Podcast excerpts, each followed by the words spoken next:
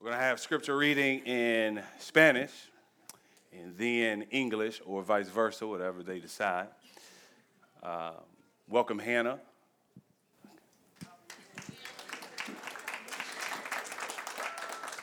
Luke 11, verses 1 through 13. Now Jesus was praying in a certain place, and when he finished, one of his disciples said to him, Lord, teach us to pray, as John taught his disciples. And he said to them, When you pray, say, Father, hallowed be your name, your kingdom come. Give us each day our daily bread, and forgive us our sins, for we ourselves forgive everyone who is indebted to us.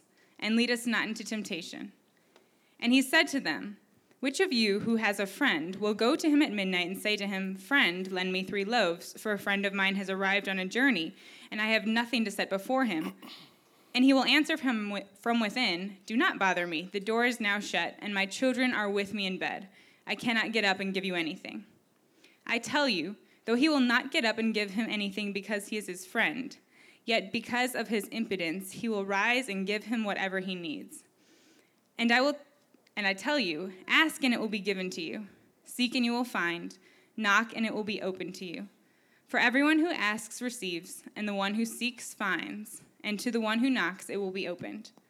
What father among you, if a son asks for a fish, will instead give of a fish give him a serpent? Or if he asks for an egg, will give him a scorpion? If you then who are evil know how to give good gifts to your children, how much more will the Heavenly Father give the Holy Spirit to those who ask Him?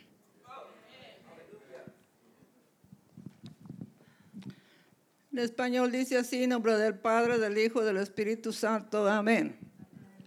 Y aconteció, es en, en Lucas 11, 1 al 15. Y aconteció que estaba Jesús orando en un lugar y cuando terminó, uno de sus discípulos le dijo, Señor, enséñame a orar, como también Juan enseñó a orar a sus discípulos. Y les dijo, cuando oréis, decir así, Padre nuestro que estás en los cielos, santificado sea tu nombre, venga tu reino, hágase Señor su voluntad, como en el cielo, así también en la tierra. El pan nuestro de cada día, dánoslo hoy. Perdona nuestros pecados, porque también nosotros perdonamos a todos los que nos deben. Y no nos metas en tentación, mas líbranos del mal. Les dijo también, ¿quién de vosotros tiene un amigo y va a él a medianoche y le dice, amigo, préstame tres panes? Amigo, ven, préstame tres panes porque ha venido a mí de viaje y yo tengo que ponerle delante. Dice, aquí respondiendo dentro le dijo, no me molestes, la puerta ya está cerrada y mis niños están conmigo en cama, no puedo levantarme y dártelo. Os digo que aunque no se levante a dárselos por ser su amigo, sin embargo, por su importunidad se levantará y le dará todo lo que necesite. Yo digo, pedid y os dará, buscad y hallaréis, llamad y os abrirá. Porque todo aquel que pide recibe, y el que busca halla, y el que llama se le abrirá. ¿Qué padre de vosotros, si su hijo le pide pan, le dará una piedra? ¿O si pescado en lugar de pescado le dará una serpiente? ¿O si le pide un huevo, le dará un escorpión? Pues si vosotros siendo malos sabéis dar buenas dávidas a vuestros hijos, cuánto más vuestro Padre Celestial dará el Espíritu Santo a los que se le piden. Amén.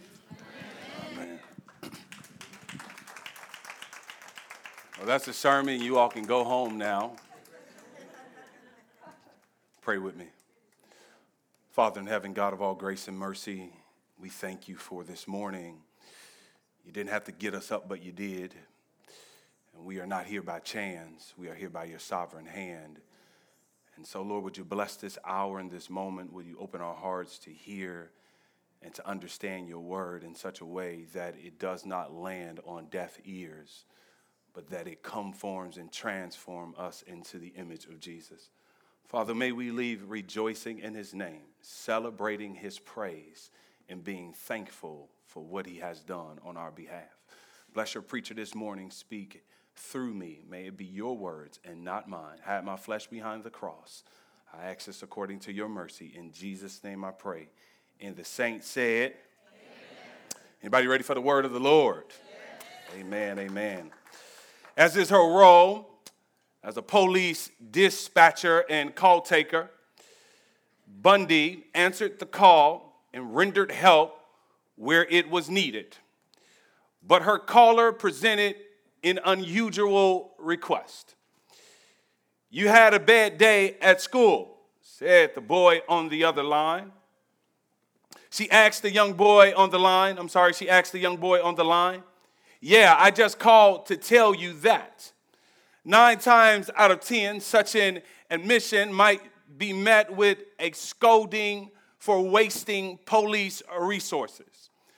But for Bundy, something seemed different enough to take a different tack. When he told me he was having a bad day, and I asked him what was troubling him, he told me that he had homework. Maybe you don't remember being in that position, but homework will get you sometimes. Homework will make you lose your mind. I'm so glad I'm done with school, but I enrolled again. Y'all pray for me. I may have to call 911 one day. Bundy explained in a local TV interview, and at that point, I was able to determine that it was more of a I need help with homework than an actual emergency. Fortunately, Bundy was cheerfully up to the task. I've always been good at math, said Bundy. All the way through high school, I enjoyed it. So it was something I was very happy I could help him with. Bundy walked him through an arithmetic problem, calling it a nice break in her busy day. As it turns out, her decision not to scold the child paid off, as he seemed to be aware that his problem did not qualify as an emergency. I'm sorry for calling you, he said, but I really needed help. Bundy responds, You're fine. We're always here to help. I asked you this question this morning Why did the boy call? He, he reached the end of himself, the end of his own wit. He needed someone greater than himself to help him. He called on the greatest help he could think of, which was 911. This little boy teaches us something this morning. At some point, you have to realize that you can't get through everything on your own. At some point, you have to realize that you got human limitations. At some point, you got to learn to call on God. But, friends, prayer is not a last resort. It is not something that we run to only in emergencies. We ought to run to God daily. MC Hammer said, We got to pray just to make it today. Oh, y'all don't know who MC Hammer is. Okay, okay, we in church. I see how we doing it today. Okay, but I'm coming to your household any anyways. Friends, sometimes we need to just ask for help. Sometimes we need to just pray. Old folks used to say, Jesus on the main line, tell him Come on, somebody. Jesus is on the main line. Tell him what you want. Now, here's the thing it doesn't just matter if you make the call, it matters who you're calling, who's the call going to. It doesn't just matter who you're calling, it matters about the name of who you're calling. We got to call on the name of Jesus. But how do we learn to pray? What, what does God require of our prayers? If I pray for something one time, is that enough? Y'all know how we are. Lord, I prayed for it yesterday. I expected for it to show up today. I prayed about this problem the other day. I expect this problem to be gone by now. But how do we learn to pray, friends? I love the way that H.B. Charles puts it. He says, Christian living always flows from Christian truth. So one does not best learn to pray by studying prayer, but by studying the God who answers prayer. Let me say that one more time. I don't want that to fly by you. Christian living always flows from Christian truth. So one does not best learn to pray by studying prayer, but by studying the God who answers prayer. Indeed, we see in the Gospel of Luke, like no other gospel, this is how Jesus' disciples learned to pray. But why did I choose the Gospel of Luke to talk about prayer? Luke's gospel has more emphasis on prayer than any other gospel. In fact, Luke has been called the gospel of prayer because of his emphasis not only on our need to pray, but also on Jesus' prayer life. Nine times Luke tells of prayers that Jesus offered in the crisis of his life. Who better to model your prayer life after than Jesus? I know your mama can pray, and I know your daddy can pray, but can't nobody pray like God can pray. If anyone could teach us to pray, it would be the one who knew God the most. And who would know God like God? Let me pause here parenthetically just to say you do know that Jesus is God in the flesh. Disciples were impressed by Jesus' prayer life, and we see this quickly in our text. But before we dive into our text, let me give you some more context. Jesus has just been questioned by a Torah expert on eternal life. You know that when Jesus came here on earth, he was challenged quite often by his enemies. And, the funny part is, he was challenged the most by church folks. Can you believe that? Jesus challenged by preachers, Jesus challenged by priests. Jesus defines authentic spiritual life through the story of the Good Samaritan. Authentic spiritual life, friends, is not how much you come to church.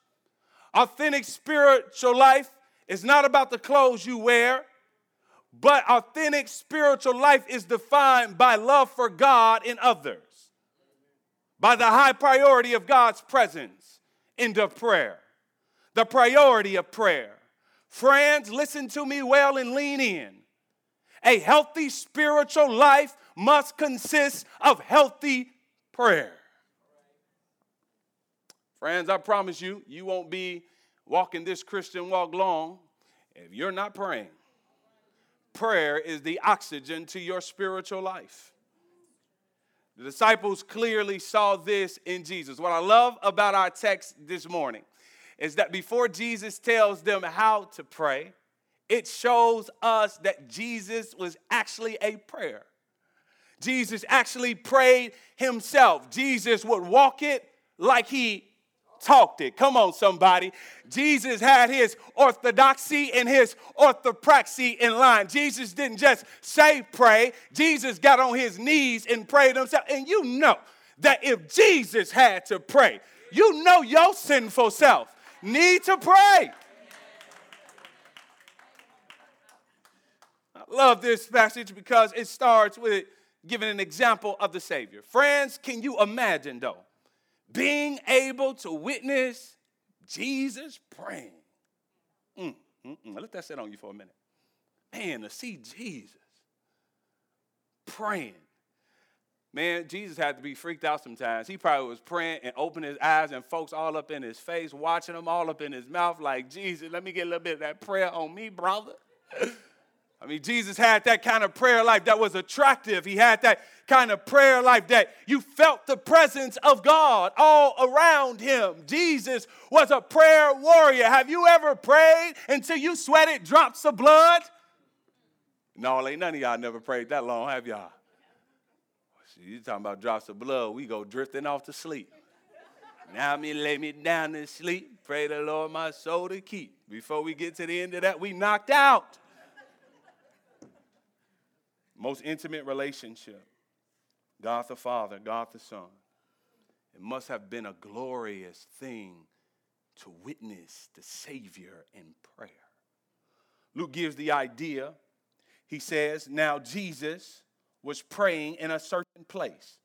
And when he finished, one of his disciples said to him, Lord, teach us to pray as John taught his disciples. Did you catch that? One of his disciples witnessed Jesus praying and he said, Hey, Savior, hey, Master, hey, Rabbi, teach us how to do that. It's fascinating that we don't hear the disciples asking the Lord to teach them to preach, although I pray that all the time. They don't ask them to teach us how to prophesy. They didn't say, teach us how to cast out demons, Chaka Khan, Chaka Khan, none of that. Teach us how to worship, how to witness, how to find my lane, start up a home fellowship, grow a church. But they asked Jesus, teach us how to pray. Now I know we in church, but can we be real for a moment? There's a lot of things I would have asked Jesus for, and how to pray wasn't one of them. It wouldn't have been on the top of my list. What would have been on the top of my list? You know that thing you did with Lazarus?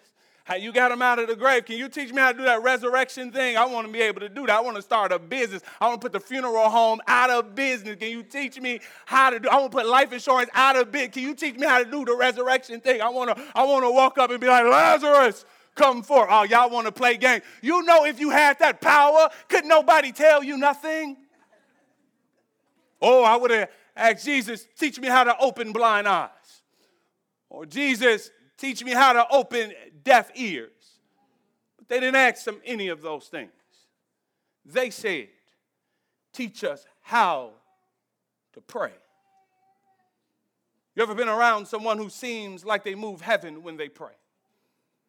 I mean, you can feel the presence of God. Note that, that the most powerful prayers is not so much in the content but the most powerful prayers are those who have a relationship.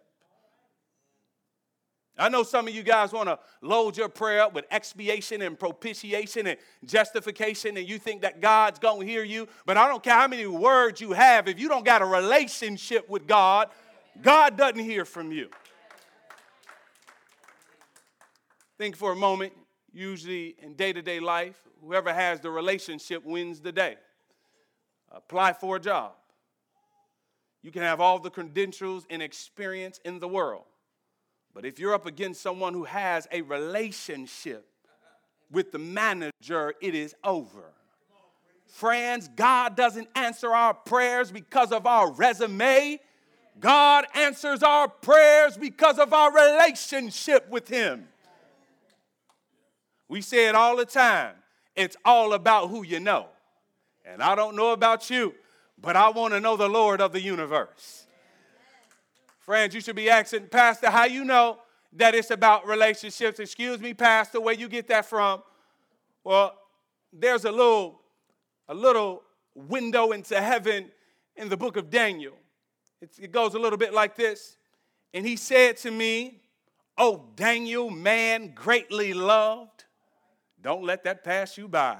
Oh, Daniel, man greatly loved understand the words that I speak to you and stand upright, for now I have been sent to you. And when he had spoken this word to me, I stood up trembling. Then he said to me, Fear not, Daniel, for from the first day that you set your heart to understand and humble yourself before your God, your words have been heard, and I have come because of your words. Christian, do you know that the relationship you have with God can move heaven? And to not take advantage of that is to be a colossal fool. Prayers change, prayer changes things. God has given us complete access through the propitiation of his son. This particular prayer, this is Luke's fifth time mentioning Jesus praying. Jesus prayed often because he had a relationship with God. There's a lot of reasons I can try to convince you to pray. Pray because your life will be better. Pray because your problems will go away. This morning, I want to convince you to pray because of a relationship with God. Jesus didn't just pray because he wanted stuff. You can't say amen, say ouch. Or he didn't just pray because he was in trouble. Christians should pray because we have a relationship with God. When we pray, we are drawing near to God and fellowshipping with Him. Now, let's be honest. It's hard to pray on the basis of relationship first. It's difficult, friends. Some of Jesus' most intimate moments with God is in prayer, but we have to be honest. Some of our most intimate moments with God is not because of prayer, it's because of crisis. The disciples long to have the intimacy Jesus had with the Father. Have you ever been so frustrated in your own mind, in your own soul, that you see other people praying as if they knew God, but deep down inside, you felt like every time you pray, you were speaking to the wall? Have you ever longed to pray to God because of a relationship with Him? Not falling to your knees because you're in some struggle or in some turmoil, but you fall on your knees because God, I want to know you. I wish I had some people in the room that could testify that you got to get to a place that you long for Him. So, Jesus being gracious, Jesus could have told the disciples, man, move on, figure out your own prayer life. You know how long it took me to get here. No, Jesus, Jesus doesn't do that. Jesus doesn't do that. Jesus actually teaches them how to pray. It's called the Lord's Prayer. Although a better name would be his model prayer. Because he says, when you pray, pray like this. Pray these kinds of things. He starts with praise and adoration, then petition, and then repentance. Note, Jesus didn't give us this prayer for us to repeat, something that we can just ramble off to God. Hallowed be your name, your kingdom come, amen. That's the most boring relationship I have ever had. If you just repeating what I said to you, no life, right? But that's not why Jesus gave it to us. But Jesus says, hey, man, if you're going to know how to pray, you're going to have to learn how to prioritize your prayer life. Check it out. It goes a little bit like this. Here's Jesus' first lesson to the disciples Father, hallowed be your name. Hallowed be your name. God, your name be honored. Your name be feared. Your name be exalted. Your name be praised. Don't come to God first with your stuff. Acknowledge Him as the Almighty. Okay, I knew you guys would need help on this. I got a 14 year old daughter. And this girl got the nerves to sit in my house and sometimes not to acknowledge me. Ain't said nothing to me all day. Then gonna say, Daddy, can you get me this? Girl, you ain't said nothing to me all day. I ain't getting you jack. Yeah, I said it just like that. You ain't getting nothing. Then she go upstairs with an attitude and then gave me a pronoun for a name, him downstairs. like I ain't got no name. Going up there talking to the cat. Cat like, what's wrong with you? Him downstairs don't want to get me nothing.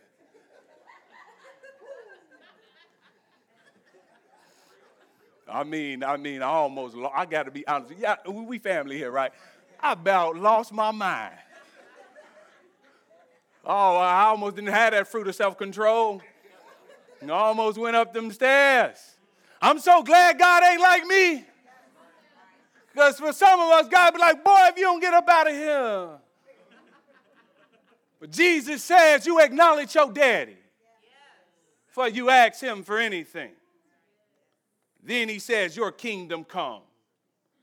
Friends, we shouldn't be praying for our will to be done, but we need to be praying for God's will to be done. Friends, some of the most frustrated people in life are those who think that life is all about them. You keep governing your life as if you're the center of the universe. And see, won't you be frustrated over and over and over again? Jesus says, pray for the will of God. Now let's move on to our needs. Father, we've acknowledged you. Hallowed be your name. Father, your kingdom come. But God, you know we're human and we got needs. We're not like you. We're not self sufficient. We need from your hand. So what does he say? Say, give us each day our daily bread.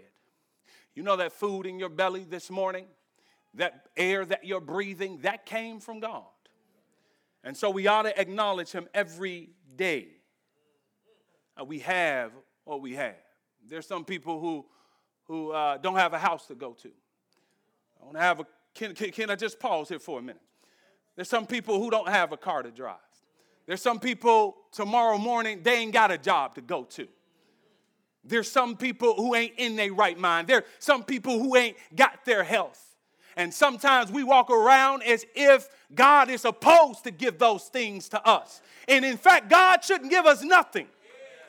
But yet He said, Come to me, because He's a gracious God.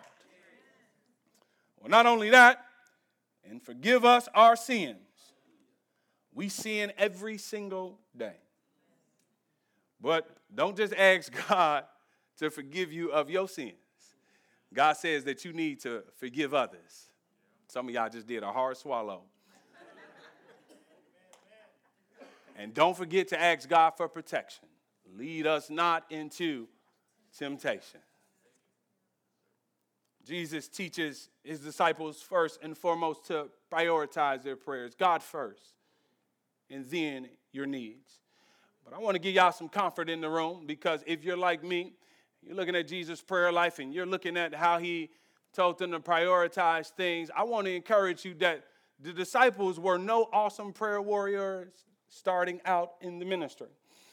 If you recall, Jesus, in his darkest hour, getting ready to go to the cross, getting ready to take on the shame of the world, his homeboys, his inner circle, the dudes that he kicked it with, those who he woke up and ate fruity pebbles and cereal with, I probably shouldn't say it, Fruity Pebbles. That sounds a little soft. How about Captain Crunch? Jesus ate Captain Crunch with, you know, guys that he kicked it with at the dinner table. I'm talking about his in crowd. He gave them the secrets. Before he, he, he interpreted any of his parables to anybody else, he told it to these guys. And here it is Jesus in his darkest hour. And you would expect that those who are close to you to be there for you in your darkest hour. But instead, these jokers sleep. Jesus sweating blood and they sleep. Boy, I would be so mad. Y'all over there getting y'all Z's on, and I'm about to die, man. Y'all can't pray for a brother. If you can't get me out of it, at least pray for me. They over there having dreams, man. Friends, but it goes to show that people in the Bible ain't perfect. They like you and me. You ain't never fell asleep on God in the middle of a prayer. I'm talking about go. Wake up an hour later, slob coming down. Where was I at? Now I lay down to sleep. Well, he answered that prayer. He laid me right on down because I was gone. Don't tell me God don't answer prayer. I ain't slept that good in my life. I thought I was on anesthesia. I was gone.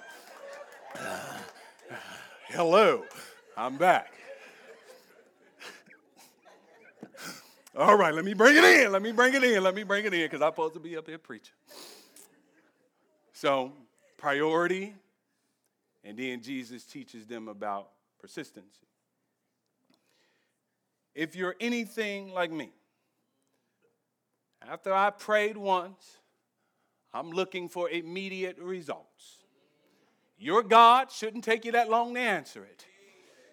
When we don't get it, we're like, we've been praying forever, and forever means I only been praying one day, and God still ain't moved. Knowing we only prayed like twice for it, and we look, we look for it. God doesn't answer us, we take it into our own hands. We often give up on prayer too early. We often say amen too early.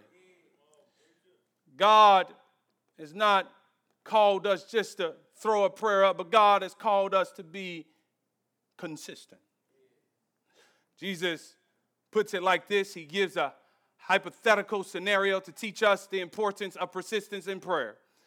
He says this in the verse, drop your eyes down, and he said to them, Which of you who has a friend will go to him at midnight and say to him, Friend, lend me three loaves? For a friend of mine has arrived on a journey, and I have nothing to set before him. And he will answer from within, Do not bother me. The door is now shut. My children are with me in bed. I cannot get up and give you anything. I tell you, though he will not get up and give him anything because he is his friend, yet because of his impudence, he will rise and give him whatever he needs. If you look at the parable, my first question is why is cuz coming to his house so late? It's midnight. I'm asleep. What are you doing traveling in the middle of the night anyhow? I don't know about you.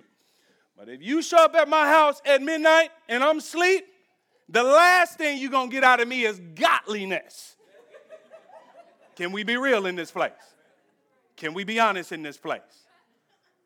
Guy shows up in the middle of the night to stay at his friend's house, but it was customary in Jesus' day that if somebody shows up at your house, you were to be hospitable. Hospitality is way different than how we treat it here in America.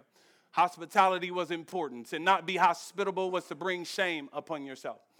And the reason why this guy may have been traveling in the middle of the night in Jesus' scenario is because of the heat of the day. And so oftentimes people would travel at nighttime in order to avoid the heat. Y'all know how it is in the middle of August. Some of us are not going out until nightfall or some of us are carrying around umbrellas and it ain't a raindrop nowhere because we don't like the sun. So we can relate that this guy comes to his friend in the middle of the night.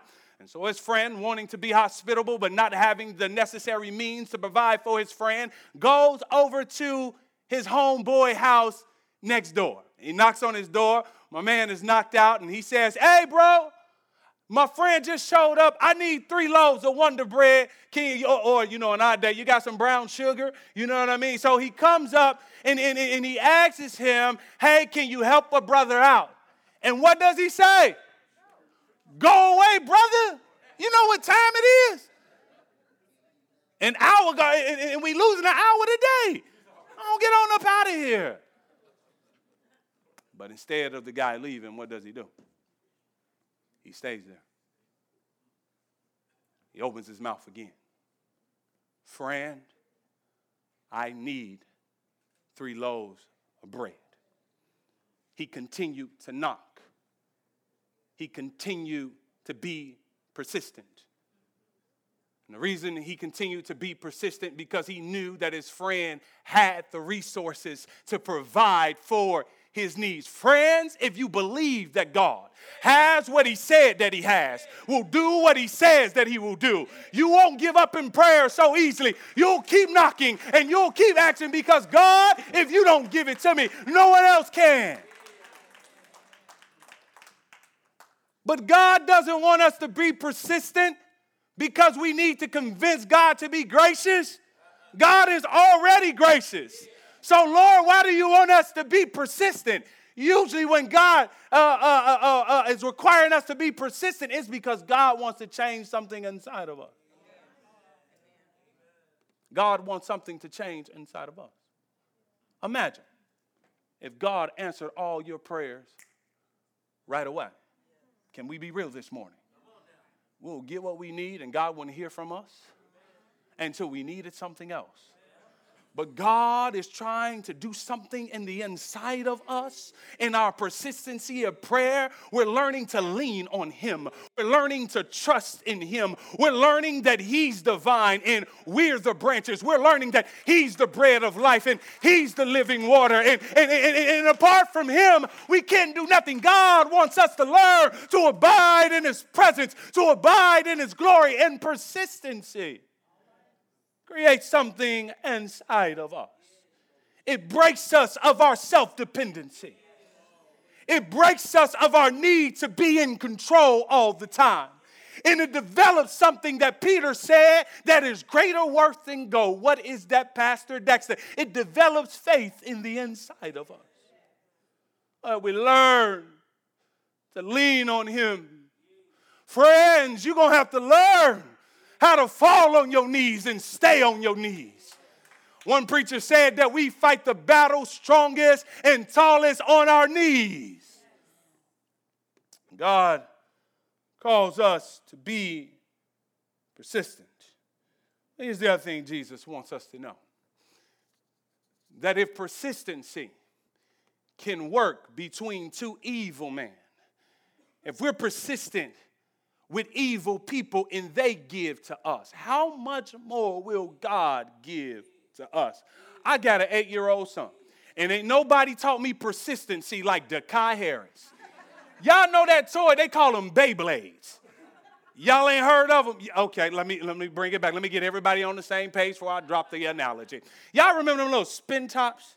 You take it, you spin it, and you and your friends go to battle all day. You spin it, and boom, there they go. Well, they have upgraded them. It's called Beyblades. They put them on a little launcher. You pull the string, and those things, they in a little arena, and they start battling. Dekai asked me for months, Daddy, can you get me a Beyblade? No, Dekai, I can't get you a Beyblade. Daddy, can you get me a Beyblade? No, Dekai, I can't get you a Beyblade. That boy set me up one day. I went on my laptop one time. Guess what was pulled up and left there? In big picture, he had it in the big picture. A Beyblade. Man, they hit my heart something and I ordered that Beyblade. Jesus is saying, Your Father loves you. And if you stay persistent and consistent in prayer, God is going to give you what you need. Do you believe in prayer, friends? Do you believe in prayer? I know we say it, but can I ask you on a serious level? Do you believe it? Do you live like you believe it? Are you consistent like you believe it? There was an old tale. It went a little bit like this. It told about a small town that had a historically been dry. But then a local business decided to build a club. A group of Christians from a local church were concerned and planned an all night prayer meeting to ask God to intervene. It just so happened that shortly thereafter, lightning struck the club and it burned to the ground. Imagine that. The owner of the club sued the church. It's real out here in these streets claiming that the prayers of the congregation were responsible. But the church hired a lawyer to argue in court that they were not responsible. The presiding judge, after his initial review of the case, stated that no matter how this case come out, one thing is clear. The club owner believes in prayer and the Christians do not. Well, let that sit on you. Be careful what you pray for. May get sued. Don't pray for your friend to lose their job or your enemies and nothing like that. You may get sued. Friends, don't ever stop believing in prayer. I wish I had some people in here like Jacob. I won't let you go until you bless me, Lord. I don't care about nothing else, Lord. I, I, am going to cleave to you. I'm not leaving until I get the bread that I came for. Some of us have prayed 15, 20 years for our spouse to be saved, and now they're in church today. Some of us have prayed long for our babies to come to Jesus, and, and 10, 15 years later, they come to the Lord. Sometimes God is working in the background in ways that you cannot see. Let me help you out. I used to work in theater, and everybody would see what was happening on the stage, but no one seen what was happening in the background to get ready for the next scene. Sometimes God is at work in the background, setting things up for the next scene. You don't see it, but He's working. Persistence is an indication of our soul's confidence in God. You may ask the question what if I'm praying, Pastor?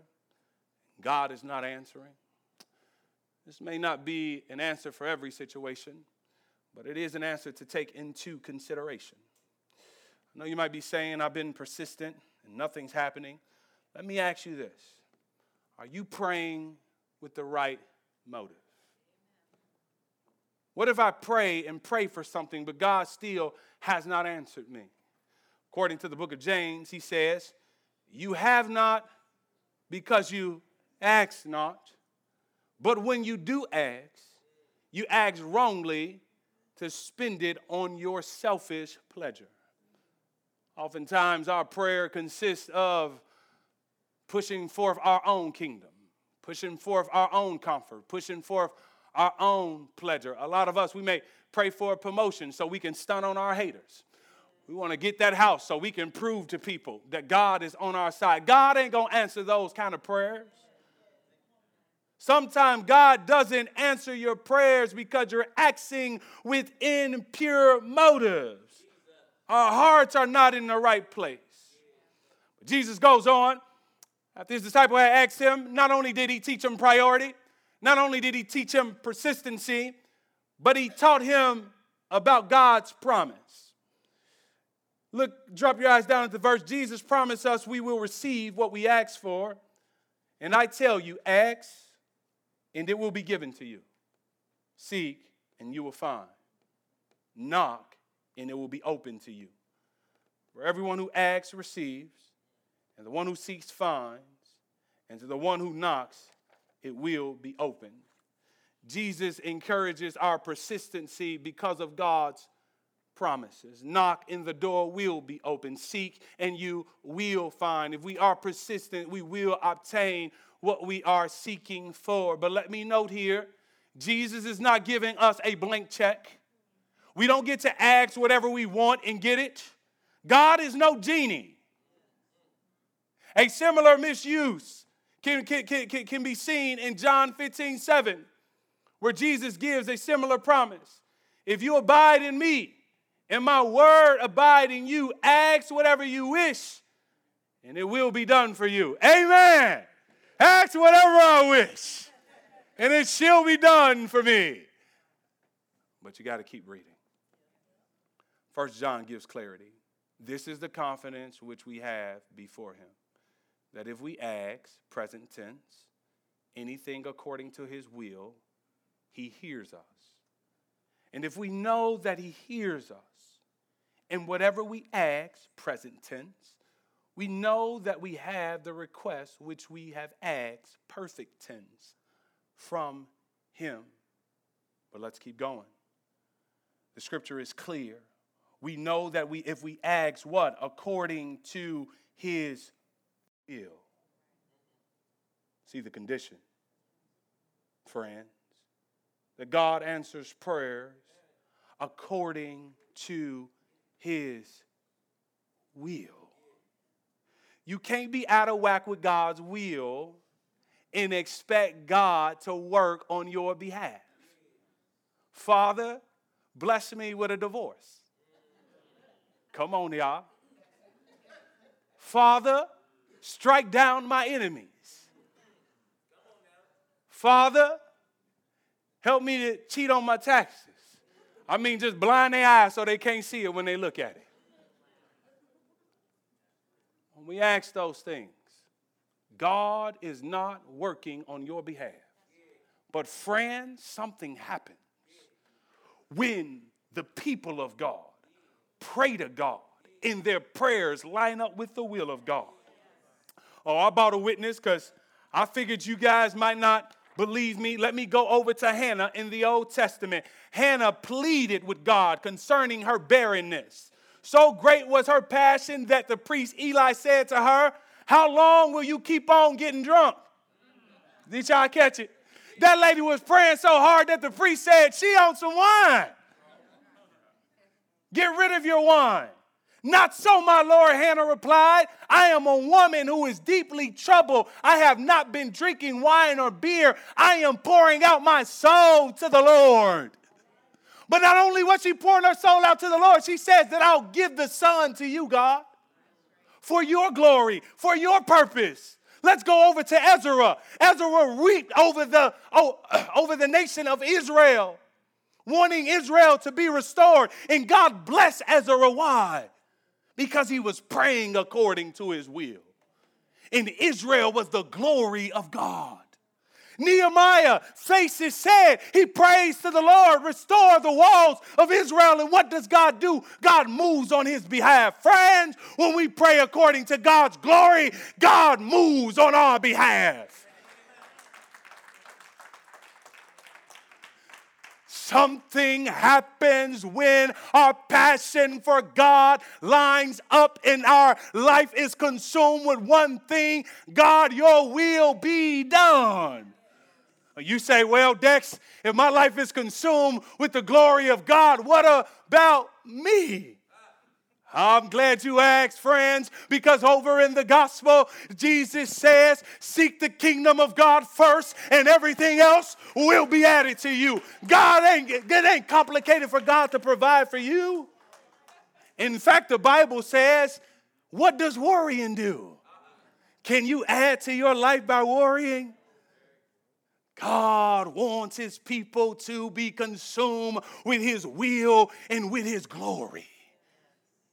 And too often, many of us in the room, we're so, we're, we're so consumed with praying for things and not seeking the will of God. You're so focused on when will I be married? Or when will I get this? Or when will I get the promotion? Friends, focus on God. And let God take care of what you need. Donald Grey Barnhouse stood in the pulpit in 10th Presbyterian uh, Avenue Church and shocked his congregation by announcing prayer changes nothing. He did not make this statement for shock value. Barnhouse sought to communicate the fact that God changes things, not prayer. Friends, the person who changes things is God, not your prayer. What is our ultimate confidence in when we pray? Ultimate confidence is, is that He's a good, good Father. Jesus goes on to say, What father among you, if his son asks for a fish, will instead of a fish give him a serpent? Or if he asks for an egg, will give him a scorpion? If you then, who are evil, know how to give good gifts to your children, how much more would the Heavenly Father give the Holy Spirit to those who ask Him? Friends, God is intrinsically good. There is no evil in God. Jesus is like if the Father who are evil generally give good gifts to their children, how much more will God, who is good, give good gifts to his children? Jesus appeals to the nature of God. He appeals to the goodness of God. Friends, do you know that God is good? And we say God is good all the time.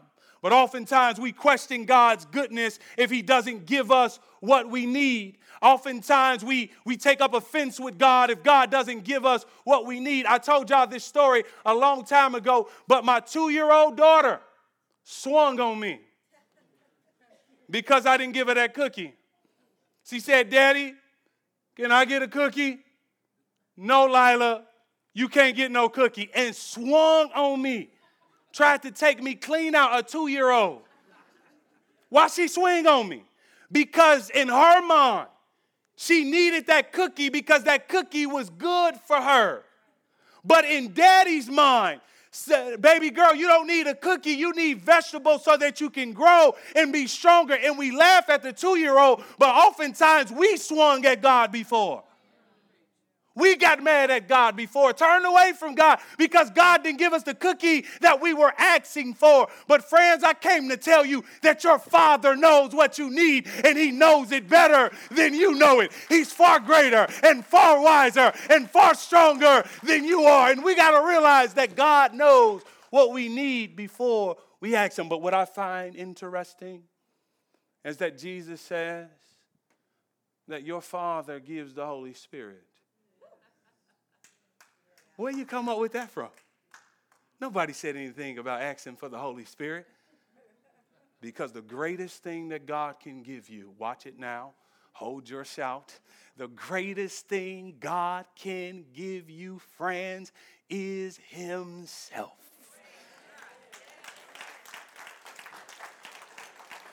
I thought I would have had some more amens in here. I said the greatest thing that God can give you is Himself. I don't know what you've been asking for. I don't know what you've been pleading for. But as far as for me and my household, our plea is that God will give us more of Him and more of Him and more of Him and more of Him until our cup runneth over. Oh, and it's enough for Jesus to go around the road. There's enough for you. There's enough for you. There's enough for you. There's enough for you. Ask and you shall receive. Shake down, pressing together, over. God, give us more of you, more of your love, more of your joy, more of your peace, more of your goodness, more of your worship, more of your praise. God, fill us until we're not filled with anything else. Empty us of everything that is not like you. Fill me with your glory. Fill me with your praise. Fill me with your majesty. Make me a witness to the world, a witness to the nation. Fill me until my selfishness diminish. Greater is him that is in you than the one that is in the world. I love the way that John the Baptist put it. He said that I must decrease so that he might increase. God increase inside of us. Into the sin that we struggle with is no longer stronger than us. God decrease us and increase you into that selfishness and that self centeredness begins to be dissolved by the glory of God. Oh, Moses said, I don't care about you sending me to no promised land. I don't care about no land flowing with milk and honey. If you don't go, I don't want to go. God, I don't care about no job and no car. If I ain't got you, I don't want anything else. I wish I had a church that'll say God over money, God over jobs, God over health. Friends, the true testimony of whether we are seeking His face, the true testimony of true Christian living is that God becomes most valuable in your life. And I'm afraid that we got some repenting to do in this church because we didn't put so many things over God things that cannot satisfy, things that cannot help us. But what's the link here, friend? Nothing will humble you like prayer. Father, we are empty. We are nothing without you. Forgive us that our requests have been selfish. Our requests have been sinful. Father, we turn our hearts and our eyes by your grace back to you. We say, God, fill us with your spirit. The point that it overflows. Make us like you. We know that we have access to this, to your throne of grace. For you have made him who knew no sin to be sin, that we might become the righteousness of God. You said, Come to me, all of you who are heavy laden and burdened, and I will give you rest. You say that those who come to you will never hunger again, will never thirst again. Father, would you pour down your spirit in this place and in our hearts and in our minds and in our souls? Father, push us beyond religious church, mechanical Christianity, religiosity, but God, press us into the presence of you. May we know you. For your ways are higher than our ways. You know the way that we take. And when you have tried us, we shall come out as pure gold. Have your way in this place, sweet Holy Spirit. Can we worship God this morning? We worship Him in such a way as we worship, we pray, God, pour down on us. Fill us with more of you. Open the eyes of our hearts. Stir our affections for us.